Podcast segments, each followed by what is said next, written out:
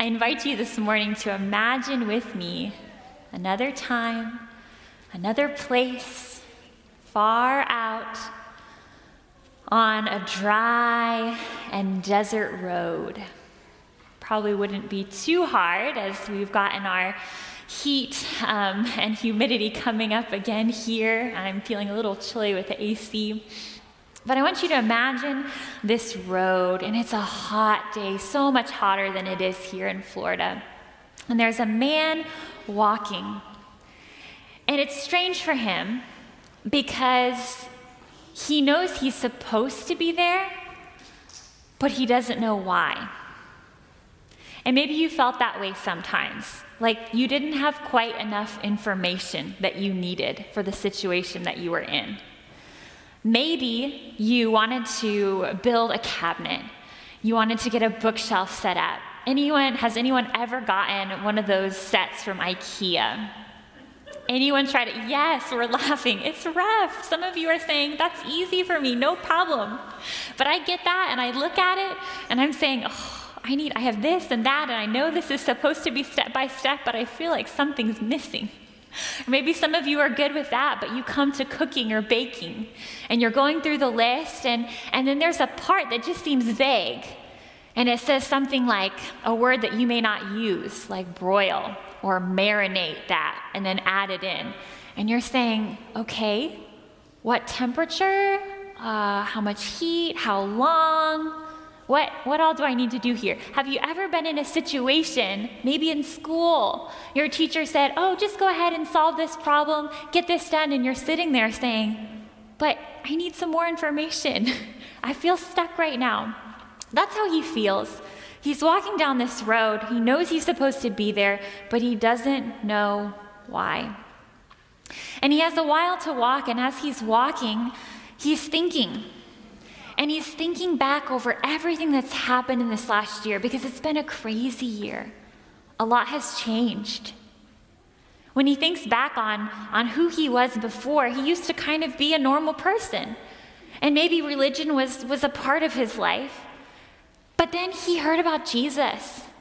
And Jesus went from being this, this part to, to something that just consumed everything.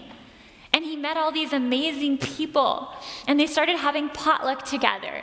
And they started meeting every night and doing things together in this amazing community. And stuff was happening. He saw people healed.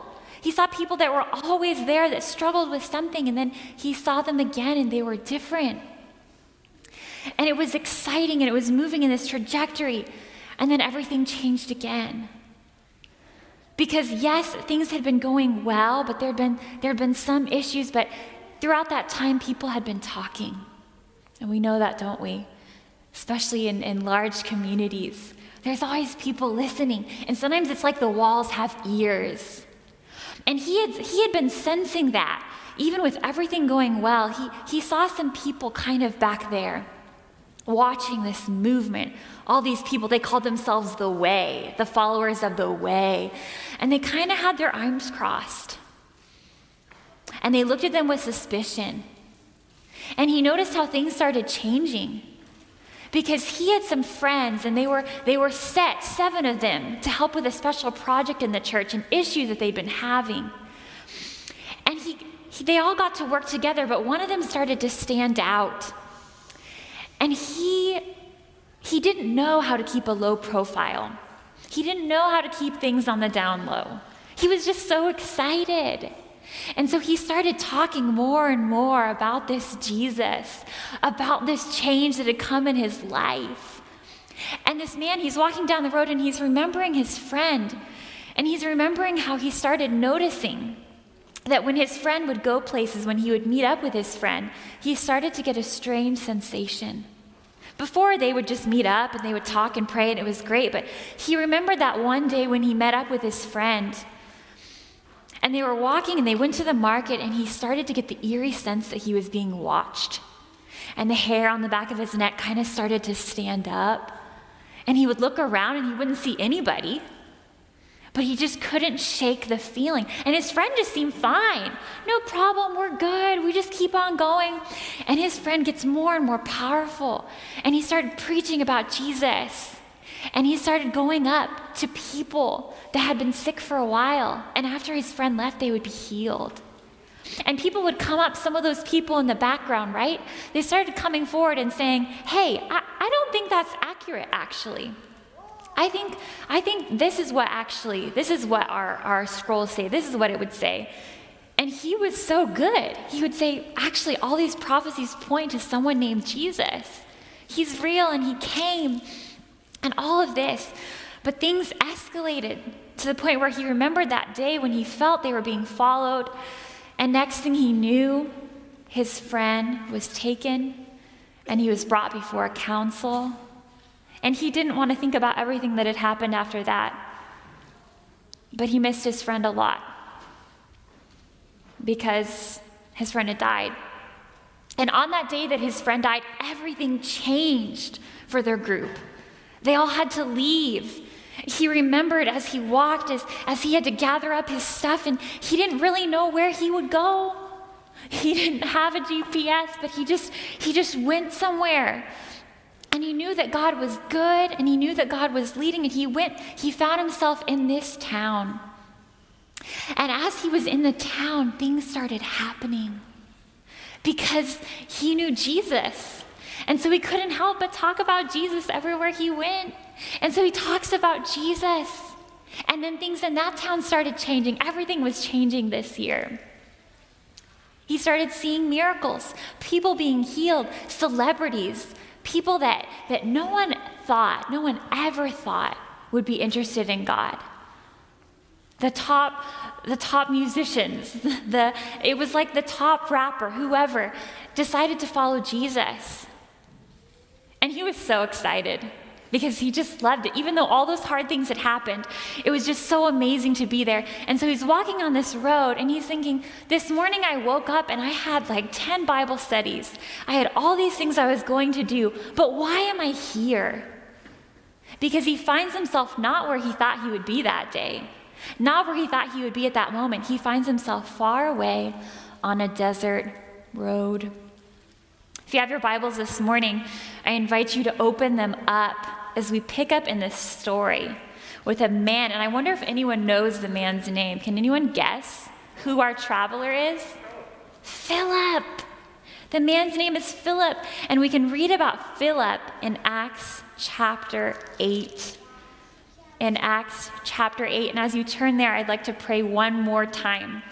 Dear Father, Thank you for the precious truths in your word. Thank you for the beauty of Jesus.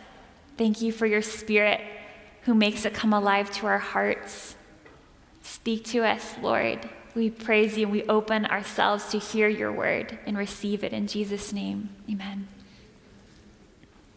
We're going to be in Acts chapter 8, but I invite you to actually start a few chapters before for context to figure out how this story even gets set up in Acts chapter 1.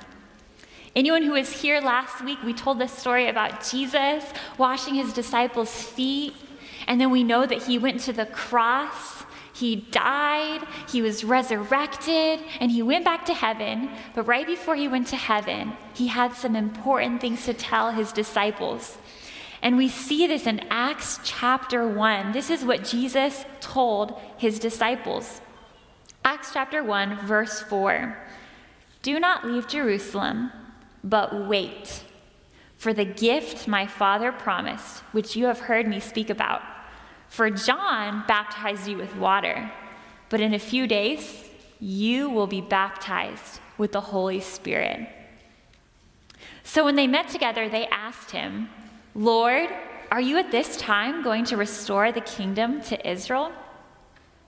I read that and I think, well, that seems kind of random.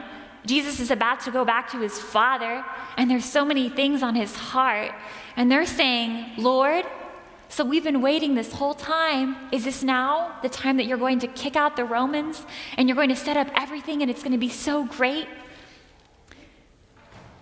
And Jesus says to them, It is not for you to know the times or dates the Father has set by his own authority what would be your most pressing question? They're saying this is the biggest thing on their hearts. This is what we most need to know. And today we might be coming, and if we could sit down and see Jesus and meet with him right here, we might ask some things similar to the disciples. We might say something like, Lord, when is this pandemic going to stop?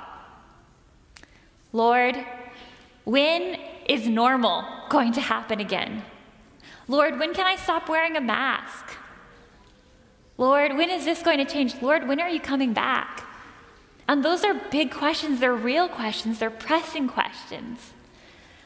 But Jesus said, You're asking the wrong question. It's not for you to know the times or dates the Father has set by his own authority, but you will receive power when the Holy Spirit comes on you, and you will be my witnesses in Jerusalem and in all Judea and Samaria and to the ends of the earth. You're concerned about all these things, but what I want to tell you is this I have given you my spirit. He lives inside of you. And he says, You will be my witnesses. So many times we use language like, I'm going to go out and witness today, right? I'm going to go out witnessing, or maybe you did, grew, grew up and heard that. But I think about there's certain foods that I eat and they always make me a little bit nervous. Does anyone like garlic here? Anybody, when you eat garlic or onions, what happens afterwards? You brush your teeth, but it's still kind of there. Or even a worse one is peanut butter.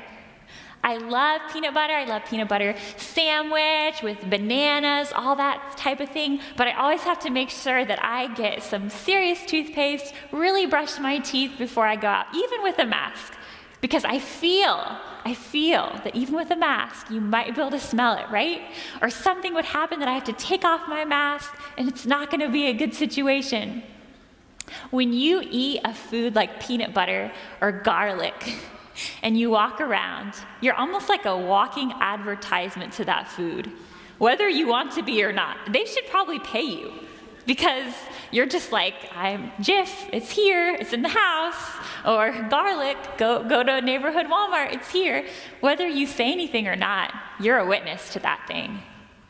And Jesus is saying, when the Holy Spirit lives inside of you, you are a witness. Whether you realize it or not today, every single one of you, you are a witness. It's not something that turns on and off. It's not something that starts and stop and stops. Right now, in this moment, in this pew, you are a witness because you've experienced Jesus. And because what did we learn in the previous weeks? When we believe in Jesus as our Savior, we are sealed with the Holy Spirit. He lives inside of us. So Jesus says, You're going to be my witness. And so Philip even though all these hard things had happened and his friend Stephen had died and been stoned, even though Philip had to go off to Samaria, a foreign town, he went and he was sent. He lived sent because he knew that God lived inside of him. He knew that Jesus was so good. He had a message he wanted to share. And so in Acts chapter 8, when an angel told him in verse 26, Go south to the road, the desert road that goes down from Jerusalem to Gaza. That's all the angel said. Didn't say what he'd do when he got there, didn't say who he was going to meet. He didn't tell him anything other than that. But Philip trusted, so he started out. And so he's on this road and he's thinking and he's probably praying and he's thinking back over all that we talked about. And what we don't know, what Philip doesn't know, is that someone else is on that road. Because here's the deal God is at work in the world around us. There is nowhere that you go that Jesus hasn't already gone before you. Every place that you go, the Spirit is doing things, He's moving, He's stirring. And so Philip is coming from here and he's praying and he's thinking about whatever. And coming from over here is this Ethiopian eunuch this man coming from another country. And what Philip doesn't realize is that the eunuch is reading the Bible, except they didn't call it the Bible then. And you know what passage he's reading? He's reading a verse about Jesus, about his death, about how he suffered. But he doesn't really understand it because it, it doesn't make sense. And he's reading it. And so here comes, just imagine, right? He's coming and he's reading. And during this time, you didn't really read quietly, that I understand. That wasn't a thing. When you read, you read aloud. And so he's reading it. He was led like a sheep to the slaughter, and as a lamb before the shearer is silent, so he did not open his mouth, right? Just like how Jesus was quiet during his trial. And he talks about all of that. That's what he's reading. And so Philip is over here. All right, Holy Spirit, you're telling me to go. I don't know what to do. And then we come to step two. He comes up and he must have seen a puff of smoke. He saw the chariot because, verse 29, the Spirit told Philip, Go to that chariot and stay near it. Life with Jesus, life with the Holy Spirit is such an adventure. You never know what's going to happen. And so God just gives Philip step two. He doesn't tell him anything else. I just want you to go up to that chariot and stay by it. Can you imagine you're walking at Crane's Roost? Well, let's, let's take a step back. You get up in the morning, you're going to go to work, and God says, No, I want you to go to Crane's Roost. So you're like, Okay. So you get up and you go to Crane's Roost, and you don't know what to do, so you start walking. And God says, You see that person over there walking the two, the two little corgis? Yeah, yeah, I see them, God. I just want you to go kind of like walk behind them. Okay. So you go and you start walking and you feel a little awkward because there's not many people there. It's early in the morning. That's what God tells Philip to do. I want you to just go up to that chariot and stay near it. He goes up, and that's when he hears the words of Isaiah. And this is where I don't know if God told Philip what to say or if he just kind of improvised, but he, he had a great opening line. Do you understand what you're reading? That's like boldness. That's not what I typically start with when I see someone. Do you understand that? Do you understand what you're reading? There's a lot of faith right there. But Philip believed. He believed that the Spirit was in him. He believed that he was being sent for something, even though he didn't know what.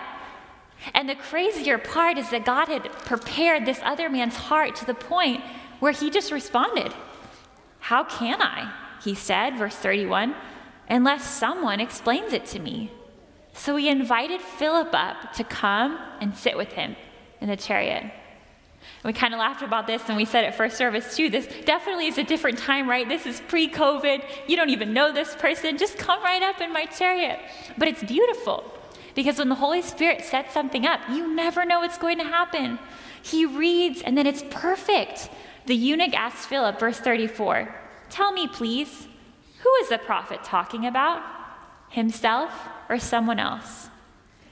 And Philip can barely contain himself because he's just been waiting for this moment. And so the man says, Who is this talking about? And Philip is just like, ah, It's Jesus. And the amazing thing about this story is it has nothing to do with Philip. Philip did not have to plan out this amazing strategy, all these things he was going to do. All that Philip had to do was be willing and to obey. And he didn't even have to know the whole, the whole line of events. He just had to go to the road. And then when the Spirit said, Go to the chariot, he said, Okay, I'll go to the chariot. And God had it all set up. That's living in the Spirit. When you come into a situation, whether or not you have any amazing thing that you think you're going to do that day, you might be coming to church, you might be going to work, you might be going to school, you might be picking up some errands, um, picking up some groceries. You might just be on the phone, you might be sitting in your house. But guess what? God is at work in every corner of this universe, and His Spirit is moving, and He lives inside of you. And so, wherever you are at that exact moment, God has an agenda for you. It might be something really simple. It might not be something wild, but know that God has set something up. And the story just gets better and better. The man is so excited. He already knows about God, but he didn't really know about Jesus. And so he asks to be baptized. And he gets baptized. They go down into the water. Philip baptizes him. And here's the crazy part of the story, verse 39. When they came up out of the water, the Spirit of the Lord suddenly took Philip away and the eunuch did not see him again, but went on his way rejoicing. Philip, however, appeared at Azotus and traveled about, preaching the gospel in all the towns until he reached Caesarea. It's easy to just kind of read things and skip over them. But try to get into the story. God tells Philip, go to the road. Okay, God says, go talk to the man. He talks to him, go to the chariot. He baptizes him. Be, imagine being the Ethiopian. He comes up out of the water, and this guy just, and Philip is like trans, whatever that's called, raptured, all the way to another town. So this first time God told him, the second time, he just finds himself he, all the way in this other town.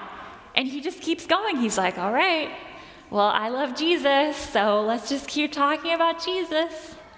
It seems crazy, doesn't it? That's what the Holy Spirit was doing. This is the Word of God. And if we were to think, if we were to use our logic in this story, I don't think I would want to operate the same way. Because think about it. First of all, Philip's in Jerusalem. Everything's going great. Something bad happens. He has to leave. He goes to Samaria. Things are going amazing. Oftentimes, God will choose a place of our greatest success and tell us now is time for something different. God chose the time of his happiness, of his great success, to say, I want you to go somewhere else. It happened again. He's just baptized a new believer. Maybe he wants to travel with him for three or four more hours, answer some questions. But God says, Nope, yep, you're in a great moment, but actually, nope, this is perfect. I want you right here. This is a totally different way of operating. And it reminds me a lot of Jesus' conversation with Nicodemus. If you go back just one book from Acts to John, Acts to John, if you don't know the story in John chapter 3, Jesus is talking with a man who loves God a lot, but he doesn't really understand the gospel. And Jesus is talking about experiencing the gospel, being born again, and he talks about the Spirit. And he tells him in verse 8, at John 3, verse 8, the wind blows wherever it pleases. You hear its sound, but you cannot tell where it comes from or where it is going. So it is with everyone born of the Spirit. And that's exactly what this story illustrates. Philip's kind of like the wind. He, his trajectory doesn't make sense to a lot of us. If we were to sit down and ask him his five year plan, his 10 year plan, he probably wouldn't know or would change. Philip's like the wind. He's here, he's there, then he's at Azotus because the Spirit lives inside of him. And that's the experience that God is giving us today. What does that look like? What does that mean? What do we have to give up to experience that? I'm going to need a volunteer, and we're going to do a little thing here. So I'm just going to pull out um, a couple chairs from back here. And as I'm doing that, thank you for any help. I just need a volunteer who has ever ridden in a car. So anyone that has ever ridden in a car. Whoever wants to, okay, I'm looking. I see one hand here. I saw another hand there. Okay, come on up. We'll have to get you next time. Thank you so much. Awesome. Awesome possum. Okay, what's your name? Adelie. Avonlea. Okay, Avonlea. Let me see how it's spelled. Avonlea. That's beautiful. Nice to meet you. Oh, hello. You're so matchy. Do you want to come be part of our car? Okay, what's your name? Dariah. Awesome. Okay, so Avonlea and Dariah, when you did you ride in a car today to come to church? Yes. Now, where did you sit in the car? I want you to pretend that this is where the steering wheel is. This is the passenger. This is the back seat. That's where you sat. Okay. Is this accurate, parents? Did, did Avonlea drive the car here? No. Okay maybe a couple years. So that's where you sat. Now, here's the bigger question Avonlea and Dariah. If you could choose, now, don't worry about the, fa- the age that you are or the experience that you have, but if you could choose to be in any seat of this car, and go somewhere. Think about the different roles, whether the back seat, the passenger, the driver, which seat would you want to be in? Ah, Okay, So, Dariah, why would you like to be here?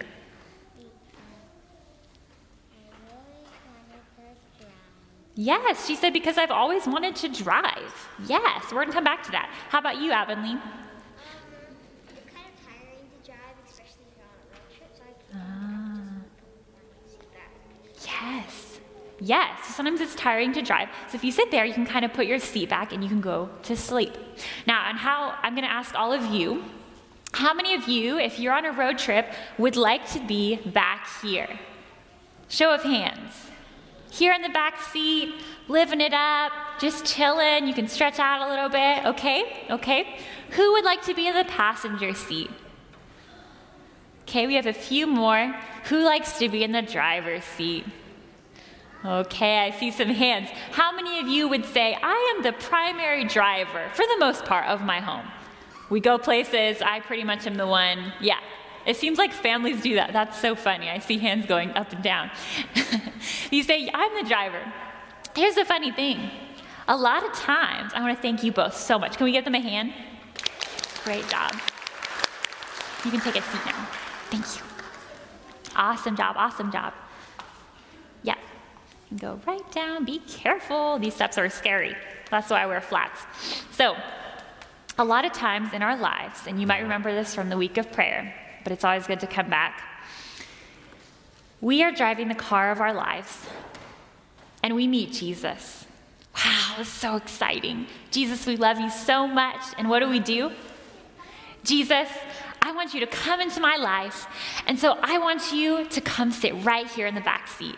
That's a good spot for you, Jesus. And so we invite Jesus in, and Jesus is so kind, right? And so he says, Okay, let me come into your life. And we say, Oh, yeah, I'm driving this car. I'm driving this car with Jesus, and I'm a Christian, and I have a bumper sticker that says something about God, and oh, I just love God. Jesus is in the car. Oh, it's so great. But is that the best spot for Jesus? No. So then sometimes we say, Wow, I've heard this expression. And we think about this in our spiritual walk Jesus is my co pilot. That takes some bravery.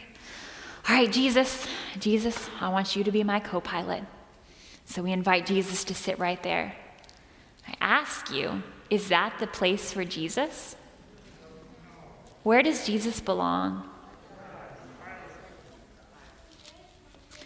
When you believe the gospel, when you believe in Jesus, and he comes into your life, you're a new person.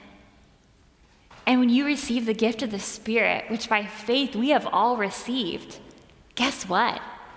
Everything has changed. We're not in the driver's seat anymore, someone else is. And you can see that in this story. Who's in the driver's seat in Philip's story?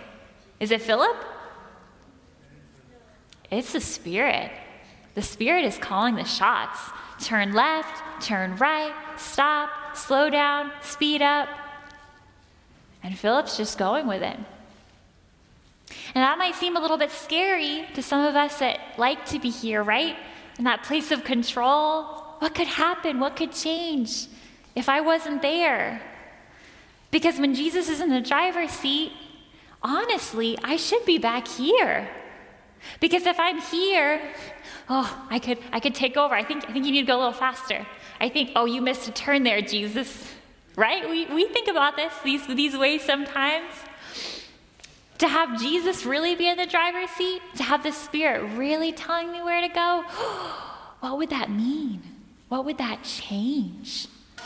In my life, in my work, in my relationships, what would that look like? And sometimes we think about that and we can feel a little bit of fear because we don't like change. We've had enough of it in one year, right?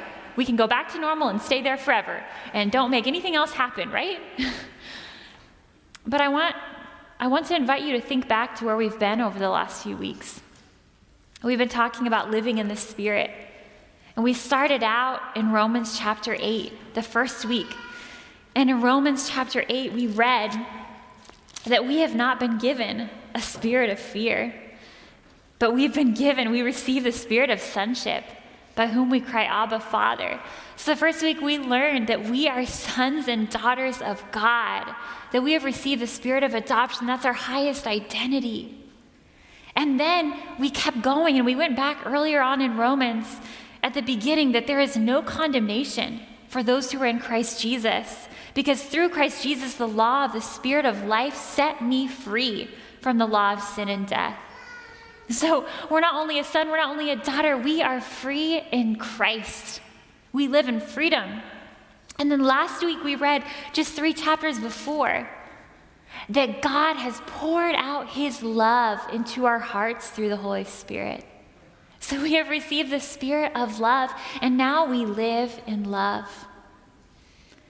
When I know my identity as a daughter, as a child of God, when I know who my Father is, when I recognize that I am free, that I don't have to prove anything, when I'm, that I'm free from sin, I'm not stuck in these patterns, when I realize how fully I am loved, how deeply and fully and perfectly, not based on anything that I have done, but based on what Jesus Christ has done for me, it is so safe. It is so safe to say, oh, Yes, Jesus, you be right there. And I'm just going to be sitting back here relaxing. Because it is. I love what Avonlea said. Even being up here, it's tiring. And maybe we felt that sometimes. I'm trying to drive, I'm trying to get this all worked out, and it's really tiring. Whether or not it's working out, it gets long, it gets rough. How peaceful is it to be able to sit back here? Wow, be able to stretch out your legs, to be able to read a book, listen to some music, maybe even take a nap. And that's the difference we can have in our relationship with Jesus. Think about it. It might seem silly. Really? What? What are you saying? But that's what it is. A life with the Spirit in the driver's seat with Jesus right there is so peaceful. It is so restful. It's freedom. It's love. And that's the life Jesus is inviting us into. As we come to a close, as we're finishing up our series, this is our invitation. Now that we know who we are and who our God is, now that we know that we're free, now that we know that we live in love because of the Holy Spirit, now we live sent. There is purpose in every place that I go, whether I'm sitting in my house or I'm driving in my car or I'm sitting in a class. I live sent because the living God is inside of your heart, the all powerful God of the universe. And so wherever you go, there's an excitement. Jesus, what are you doing here? Maybe there's nothing wild. Maybe right then it's just that you see a person. God is working in their life, so I'm going to pray for them right now. I'm sitting in traffic, and that's so beautiful. I see a son or a daughter of God beside me. And so, wow, I'm just going to pray for them. Lord, awaken them to the truth of who you are. Maybe I'm going through the grocery store. I live sent. And so, wow, I see people differently. I see that cashier differently. How are you? How's your day going? And I'm just ready, whatever God wants to do, because I believe and recognize that God has gone before me, that He's talking to that cashier, and He's loving on them, and He's pouring out His grace on them, and I just get to come in and be a part of that. Whether I'm at work, whether I see my neighbors, now with the Spirit inside of us, we live sent. And it's honestly just a matter of believing it because it's already there. You've received the gift of the Spirit. So believe it. Walk into life with faith. Walk into life with excitement. Walk into life with anticipation, with expectation, with prayer. God, outdo yourself today. Surprise me by how you show up. I don't have to see the whole process. That's okay because it's about you. It's not about me having a cool story. But God, you do something amazing because his spirit is here. He's moving on this planet, and now we live sent. Let's pray together. We're going to have Pastor Jeremy lead us in a song about the Holy Spirit we talked about last week. And I invite you to continue to resonate on that as we sing this song. Jesus, thank you for sending me. Thank you for your spirit. And maybe ask him, Where are you sending me right now?